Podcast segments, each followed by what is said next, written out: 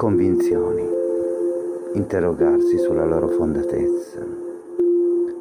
C'è chi afferma con fierezza, io ho le mie convinzioni e non le abbandonerò mai, le difenderò fino in fondo. E infatti lotta coraggiosamente contro quelli che non sono del suo parere. Non si può rimproverare a nessuno di avere delle convinzioni, ma a volte ci si dovrebbe chiedere quanto valgono quelle convinzioni e se non ci si guadagnerebbe a rivederle. Dal punto di vista della saggezza, l'atteggiamento di alcuni uomini e donne di forti convinzioni è più che altro orgoglio, testardaggine o stupidità e le conseguenze possono essere terribili, fanatismo, crudeltà.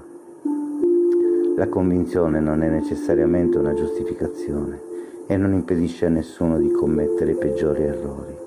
Il fatto di essere convinti non tramuta un'opinione erronea in verità.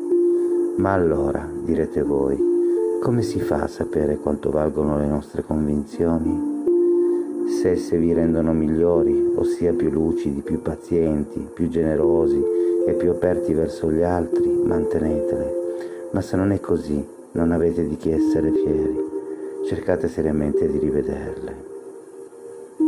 Omram Michael Ivanov